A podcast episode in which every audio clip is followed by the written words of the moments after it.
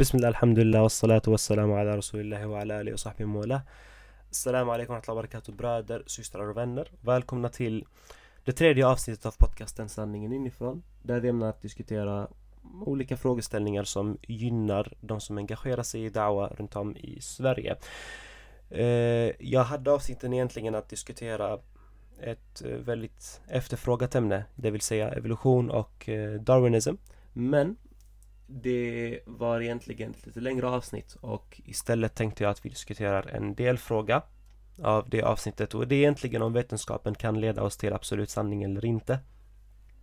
För det för sig är eh, ganska sammanfattat eller även tillräckligt för väldigt många. Och det brukar förekomma egentligen när man får den här frågan som muslim eller som da'aya och det är vad det är islams syn på evolutionsteorin. För egentligen man kan ställa en lite mer generell fråga istället för det här. Man kan fråga vad islams syn är på varenda vetenskaplig teori och inte bara Darwins teori eller Darwins evolutionsteori. Så våra svar på dessa frågor rent generellt, som muslimer, de är nästintill identiska till hur sekulära vetenskapliga akademiker ser på det hela, eller sekulära mainstream-akademiker ser på saken. De säger alltså att vetenskapen leder till, det leder till fungerande modeller, det är fungerande teorier, men det ger inte absolut säkerhet eller absolut visshet. Alltså vi som muslimer, vi kan acceptera detta som en gällande eller som en dominerande teori i vetenskapen eller som en arbetsmodell så att säga. Men vi behöver inte säga att den är helt och hållet felfri eller att varenda aspekt är eh, korrekt. Det kan se helt annorlunda ut i framtiden, det kan bli motbevisat eh, och så vidare. Så i alla fall. För att, svara, för att svara på den frågan om vetenskapen kan leda oss till absolut säkerhet eller inte. Så, vi, så måste vi egentligen förstå vad vetenskapen egentligen innebär. Alltså, nu ska jag inte ha en hel genomgång om hur vetenskapen går till och hur det fungerar i punkt och pricka och hur man definierar vetenskap. Men för att sammanfatta det så kan man så kan man helt enkelt syfta på den vetenskapliga metoden. Alltså det att man gör vissa observationer, man har ett hypotes, man testar observationerna mot dessa hypoteser om och om och om igen. Och till sist så kommer man fram till en slutsats. Ursäkta.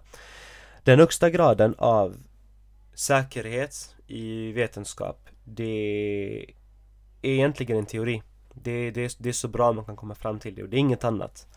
Uh, och det här ska inte missuppfattas med hur vi använder ordet teori i vår vardag. Till exempel, jag har en teori om hur John F Kennedy mördades eller jag har en teori om vare sig vi uh, faktiskt kom fram till månen eller inte och så vidare. I vetenskapen så innebär inte ordet teori någon blaha-idé eller någonting som är ostabilt eller eh, något som inte har någon grund eller något antagande utan det är egentligen något som har testats flertalet gånger och det är generellt accepterat bland vetenskapsmän. Så något som man bör notera här det är att vetenskapen den kan fungera fastän den är felaktig. Alltså en teori som till sist är helt fel egentligen och det, det är något som inte stämmer. Den kan fortfarande funka. Uh, en side-note bara, det är just därför uh, vetenskapsfilosofer som den före detta Karl Popper sa att det är väldigt farligt att prata om vetenskaplig fakta eller att nämna vetenskaplig fakta per se. För det är som att påstå att det är någonting som är oförändringsbart eller någonting som är skrivet i sten. Och det är egentligen motsatsen till, till vad vetenskap är. Det, det, det, det sker alltid en förändring eller att något överskrider det andra och teorier förbättras hela tiden. Ett exempel på hur vetenskap kan funka eh, fastän det är felaktigt är flogistan egentligen. Tidigare så trodde vetenskapsmän att vartenda brännbara ämne består av ett ämne som kallas phlogiston och man använder den teorin eller den modellen för att komma fram till en väldigt, väldigt, väldigt viktig upptäckt i, veten, i kemins värld i alla fall. Och det är när man upptäckte kväve. Och det ironiska med det hela sen är att man kom fram till att phlogiston inte existerar egentligen. Men återigen så lyckades man göra en väldigt viktig upptäckt i vetenskapen med hjälp av en felaktig teori. Sen finns det flera andra exempel. Ehm, så som att man tog sig till månen genom att använda sig av Newtons mekanik eller Newtons ekvationer och de är baserade på att tiden är linjär. Men det vi kommer fram till senare med hjälp av Einstein är att tiden är relativ. Så till och med här en liten felaktig detalj som gör att en ekvation är helt felaktig. Ändå så fungerar detta. Så det innebär inte att eh, bara för att vetenskapen funkar så är den 100% sann Nej, utan det kan även funka fastän det finns några felaktigheter och nu självklart, jag, jag, jag kallar inte till att någon ska bli en vetenskapsförnekare eller så, eller att man ska gå emot vetenskap. Absolut inte. Jag säger att det här är någonting som, det här är en väldigt bra anledning till varför vi måste investera mer och eh, utöka vår kunskap eh, i just dessa ämnen. Men så måste man också förstå att vetenskapen, det kommer aldrig leda oss till en absolut sanning. Vi kommer aldrig komma fram till absolut säkerhet. Och det är ett problem som vi har med väldigt många darwinister och det kommer vi att diskutera i eh, kommande avsnitt. För att där har man ett antagande att det här är 100% sant och alla som går emot den här teorin har förnekat vetenskapen i helhet och det är helt fel egentligen. För att man måste ju förstå att vetenskapen är begränsad. Och det ska vi diskutera just nu för att det finns två huvudproblem med vetenskap och det första är The problem of induction eller induktionsproblemet i svenska eller så finns det ett, ett annat alternativ för namnet och det är då The Black Swan Problem. Eh, man tar ju ett exempel där och det är att Låt oss nu säga att det finns en vetenskapsman som ställer frågan Är svanar vita? Eller vilken färg har svanar? Och då observerar han ungefär 100 000 svanar och kommer fram till slutsatsen Alla svanar är vita Låt oss säga att det går en tid efter hans död eller vid hans liv och så vidare och då ser han, möter han upp en svart svan från ingenstans och då uppstår någonting som kallas en paradigm shift. Det vinklar hans föregående slutsats. Det är åt ett helt annat håll. Nu är hela, nu är hela teorin falsk till sist. Och det är en liten observation som kan förändra en generell slutsats.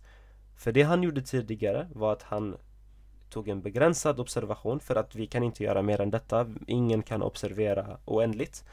Och då gör man en generell slutsats på detta. Så det är induktionsproblemet. Och det andra problemet det är eh, Vissa kallar det för eh, plot diagram problem eller liknande Men det är egentligen att det innebär att man kan ha liknande observationer eller exakt samma observationer och, man kan komma, och det kan leda till alternativa teorier till exempel om vi har ett spridningsdiagram med olika punkter i form av observationer i just det diagrammet och, och fyra personer blir efterfrågade att rita upp en eh, förhållandeslinje eller eh, dra ett förhållande mellan observationerna så kan vi ha helt olika alternativ till detta.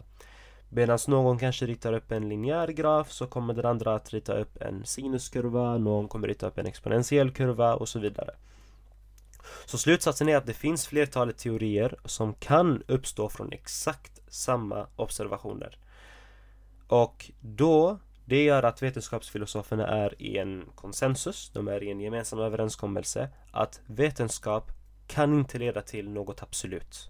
Men det leder till fungerande modeller som blir förnekade senare. Falsification är eh, någonting som man kan kolla upp då. Och nu kanske det uppstår ett problem när någon säger att ja ah, men det köper jag inte för att eh, vetenskapen är fastställd. Till exempel, vi kom fram till att jorden är rund. Tidigare trodde vi att det är platt. Det här kommer inte förändras. Eller vi vet att gravitationskraften finns. Det där kommer inte förändras. Och ja, det stämmer. För att här så måste man förstå en väldigt tydlig och viktig skillnad mellan observationer och vetenskapliga teorier. Det är en väldigt, väldigt viktig skillnad här som man måste förstå. Det är att här, i, å ena hållet så har vi tydliga observationer, till exempel gravitationskraften. Eh, vi vet att det finns, det kommer inte förändras. Men å andra hållet så har vi teorier. Till exempel, det finns en teori just nu som säger att på grund av space-time curvature eller eh, liknande så är gravitationskraften inte en dragningskraft, det är ingen pulling force utan det är en pushing force. Det kan vara eh, alternativa teorier. Det kan vara ett sätt att förklara en observation. Vi pratar inte här om observationer kan förändras eller inte. Men vi, snarare så nämner vi hur man förklarar dessa observationer och det kan vara en stor skillnad. I alla fall, det var bara det jag ville diskutera idag, nämligen att hur avancerad och komplex och underbar vetenskapen än är så kommer vi aldrig att uppnå absolut säkerhet och låt det här vara en grund till nästkommande avsnitt. Jag tackar för min tid. Jazakumullah khair. Wassalamu alaikum wa rahmatullahi wa barakatuh.